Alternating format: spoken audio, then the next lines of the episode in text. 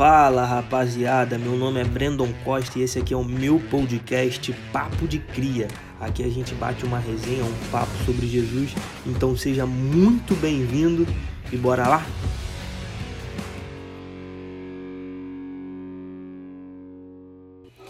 Então hoje eu gostaria de falar com vocês sobre promessas e palavras proféticas.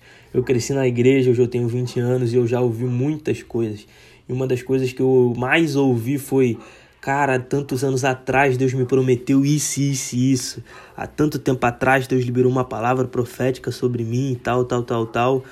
E certa vez eu estava passando meu tempo de oração e de leitura bíblica, ali meu devocional, né? E o Senhor falou comigo um pouco a respeito de colecionar promessas e palavras proféticas. Porque promessas e palavras proféticas não são troféus para que a gente colecione, para que a gente guarde no nosso estande e deixe guardado lá, porque quando Deus disse, Ele mostrou o que quer fazer. E quando a gente persevera naquilo que foi dito, a gente mostra que a gente quer viver. Então a gente vê isso lá em Atos 1. É, Jesus libera uma promessa sobre aproximadamente 500 pessoas.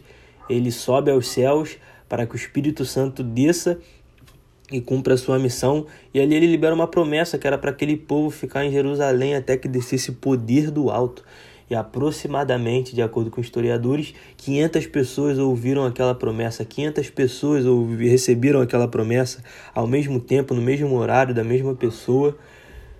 E a gente vai ver que um pouco depois, alguma dessas pessoas, principalmente os discípulos ali, eles vão perseverar em oração.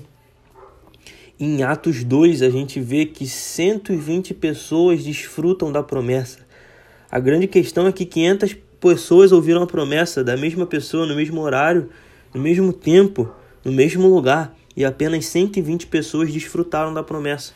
Mas por que será? Que, qual, qual foi a atitude que, que os 120 tiveram diferente dos 380? Se a gente for ver ali o, o, final de Atos capítulo 1, a gente vai ver que é, alguns daqueles que estavam ali junto com os discípulos, eles foram perseverar em oração com Maria e etc.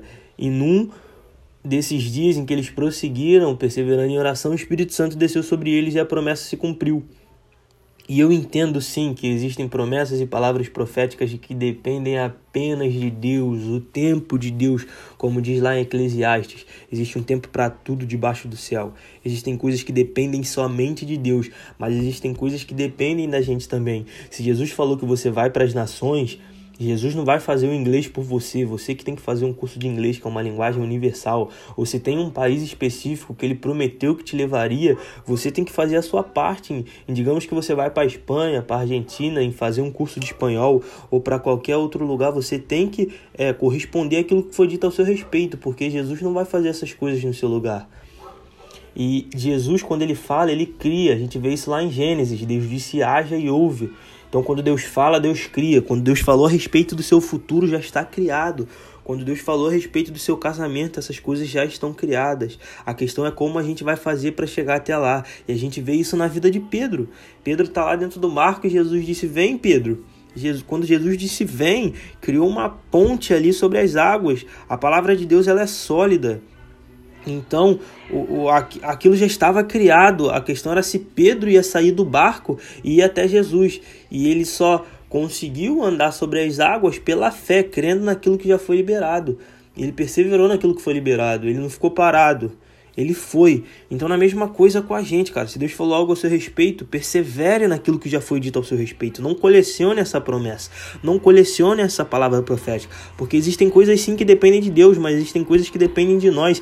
Se aquele povo de Atos ficasse esperando a promessa se cumprir por si só e não perseverasse naquilo que foi dito, foi o que aconteceu. 380 pessoas escolheram colecionar a promessa, guardou lá na galeria de troféu das promessas é, colecionou como se fosse um diploma, mas 120 ouviram aquilo que foi dito de Jesus e perseveraram, desfrutaram. Então, Jesus, como nosso maior exemplo, a gente também vai ver isso na vida dele, lá em Mateus 1, 22, Mateus 3, Mateus 4, Mateus é, 18, 19, 20, a gente vai ver por várias vezes a Bíblia dizendo, e para que se cumprisse aquilo que foi dito, acontecia alguma coisa com Jesus. E para que se cumprisse aquilo que foi dito, Jesus fazia algo. Jesus é o nosso maior exemplo de que promessas e palavras proféticas não foram feitas para serem colecionados, porque Jesus cumpriu a metade de tudo que tinha sido liberado a respeito dele. Porque se você for estudar a Bíblia, você vai ver que existem duas vindas de Jesus. A primeira vinda, ele veio e cumpriu tudo que foi liberado ao seu respeito. Só que existem promessas e palavras proféticas em Daniel, em Isaías, que só vão se cumprir na sua vinda. Então você não vê Jesus colecionando promessas e palavras proféticas, mas você vê Jesus vivendo tudo que foi liberado a respeito dele.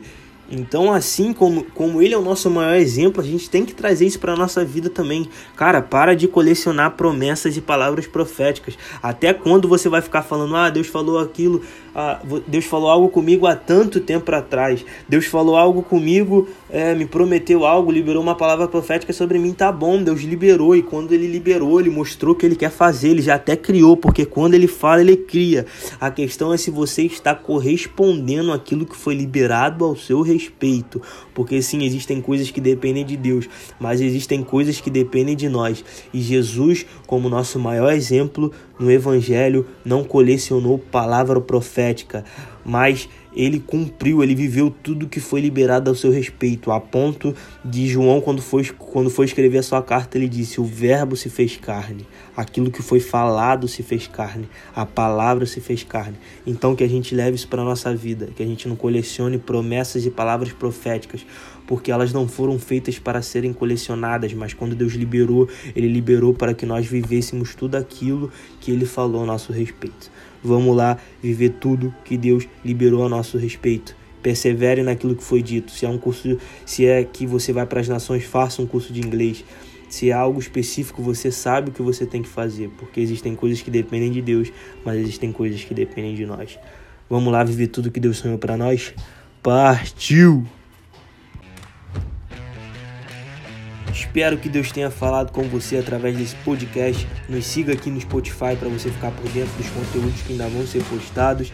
Se no Instagram você me acha como arroba Brandon C. Costa. Tamo junto e até a próxima.